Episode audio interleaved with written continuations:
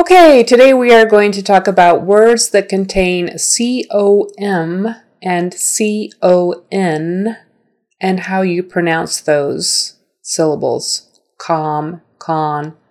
And you'll find that often we don't pronounce them com and con. We might say cun and cum or something else. So I'm going to go over some of these words that contain those syllables and hopefully you can get an idea of which words are pronounced which way. So I'm going to read the word and then say it in a sentence and um, we'll go from there. So you'll see that the two ways of pronouncing these syllables, as I mentioned, is with an uh sound. We've got the schwa symbol here, uh, uh, or the ah sound, as in father or off, ah, ah, over here. All right, the first word is combine, combine. That is in the uh side, combine.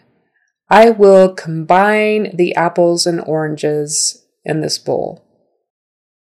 Comfort, comfort. That's also a. In fact, all of these will be a. Comfort, comfort. The cat gave the grieving girl comfort, comfort. Now, com- compact is a verb, so we say it compact, compact, with an uh. Now you'll notice when we get to the other list with ah, you can also say compact, compact. That's a noun. So compact can be a noun or an adjective, for instance. Um, I love my compact car. Or she had her face powder in a compact, which she kept in her purse compact, a noun, or compact, an adjective, with um, the ah sound, versus compact, meaning to pack pack it down so it's nice and neat and small. Compact. I'm going to compact the dirt under where I'm going to build my house. Compact. Compact. So you may notice as we're going through these words that the words that have the uh sound, compact, are syllables that are not stressed, right? Com- compact, compact. The C O M part is not stressed. Packed is stressed. So anytime C O M is not stressed, come, come, come, that is the uh sound, the schwa.